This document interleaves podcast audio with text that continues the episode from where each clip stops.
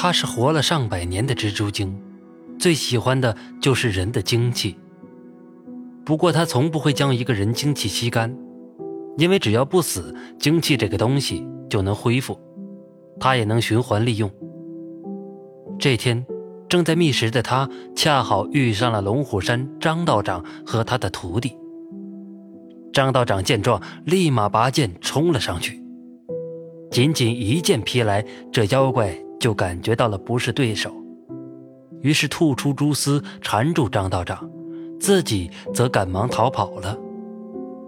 可受了伤的他，又由于没有进食多少精气，最终化为人形，昏倒在路边。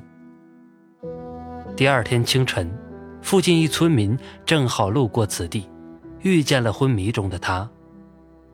男人也没多想，扶起女人就打算将其带回村子休养。可他不知道的是，此时此刻的女人心里想着的是：要不先吸了他的精气吧。带着他回到村里后，男人将家里仅存不多的粮食给了他。不过这番举动并没有得到女人的好脸色，且还一脸嫌弃的样子。但在吃下第一口米饭后，不由自主地说出了一句“好香”。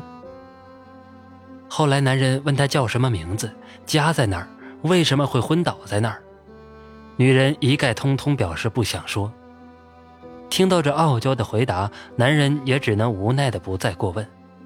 不过，他还是给女人取了个名字，阿迪。接着便饿着肚子出门工作了。这个村由于没有开垦成田地的土地，所以大家都是在采石场上工作养家糊口。可常年饿着肚子做高强度的苦力，意外也时常发生。每每看到又有人丧命于这石场上时，男人的心中总是五味杂陈。可他一个普通的村民，又能做什么呢？另一边，张道长师徒也恰好来到了这个村。他们是因为村里的悬赏令而来。近日，村里接二连三的发生人口失踪的案例，大家纷纷认为是哪个人贩子所为。但在张道长的心中，他已将这个罪名安在了那只逃跑的蜘蛛精身上。到了晚上，男人回到家后，说起了白天的事儿。这让阿迪很是不解，为什么要这么辛苦？人死了就不值了。原来他们并不是心甘情愿的去工作，而是受到了村长的压迫。人类还真不自由。之后，男人发现阿迪的脸色很差，正打算再给他盛碗米饭时，发现了一只蟑螂。他并没有立马打死这只蟑螂。而是将它放生了。这一举动再次触动阿迪，他不懂为什么人可以死，虫子就不行吗？男人回答他：“人和虫子都没区别，活着的东西也都一样。”他第一次听到一个人类说出这样的话，他觉得很奇怪，也很不解。到了深夜。俩人纷纷入睡，可阿迪却突然爬了起来，并来到男人的身边，就要吸食他的精气。但下一秒，他听见了男人肚子里饿得咕咕叫的声音，这声音瞬间打消了他的想法。随后，他拿起那碗剩下的米饭吃了起来。这是他第一次没有去吸食近在咫尺的猎物精气。不难看出，他对眼前的男人已然有了兴趣。时间很快来到第二天的晚上，回了家的男人发现阿迪的脸色越来越差，明明给他准备了充足的食物，怎么会这样？除非他生病了，可这个村子根本就没有医生，而且没有通行证的话，想要离开村子也是非常难的。但如果继续这么下去，阿迪肯定会有生命危险。于是，男人做了个决定，帮他逃出这个村子。虽然我想早点离开，但我没有可以报答你的东西。你只要活着就好。他再次被眼前的男人给触动，也因为这句话，他的芳心被彻底捕获。不过，一直没有吸食人类精气的他，也确实不能再待下去了。最终，他还是决定了离开。可不巧的是，在逃跑的途中，遇上了满世界找他的张道长师徒。不过这一次，张道长并没有立马拔剑开始战斗，而是静立不动，因为在他眼中，此时的蜘蛛精灵魂并不是鲜红的颜色。也代表着他并没有危险，而接下来徒弟的话倒是让男人知道了身旁的阿迪原来是妖怪的事实。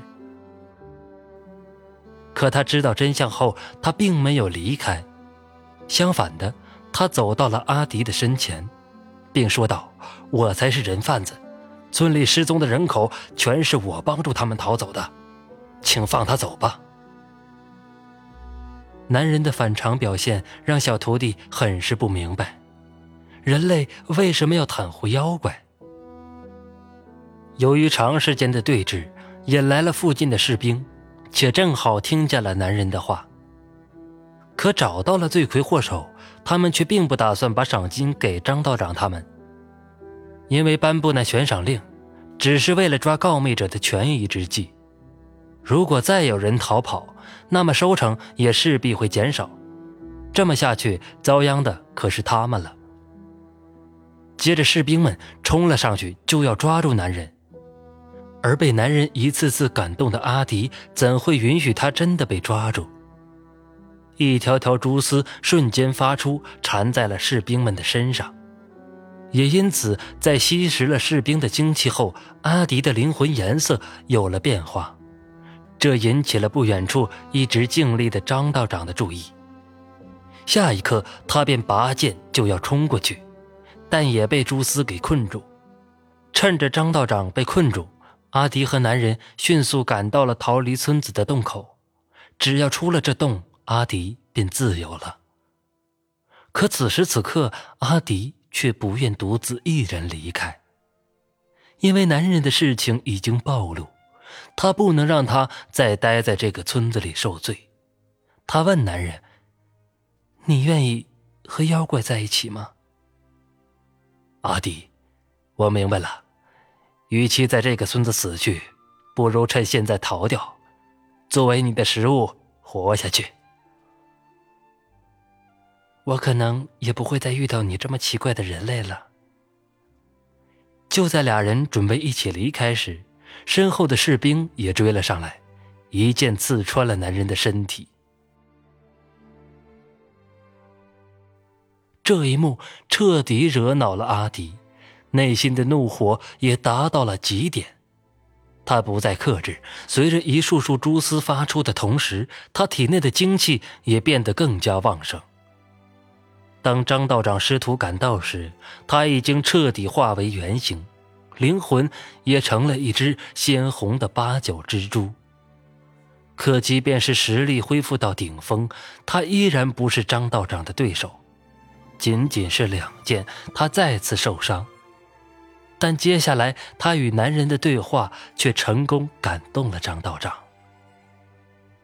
这个村子里没有医生吧？我要带上你走，我不会让你死的。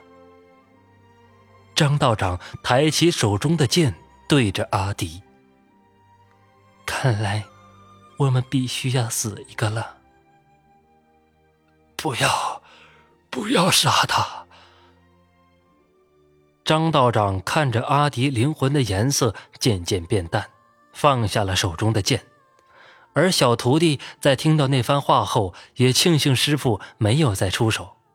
最终，他们两人顺着洞口。离开了村子，而这只妖怪也是张道长有生以来主动放走的第一只妖怪。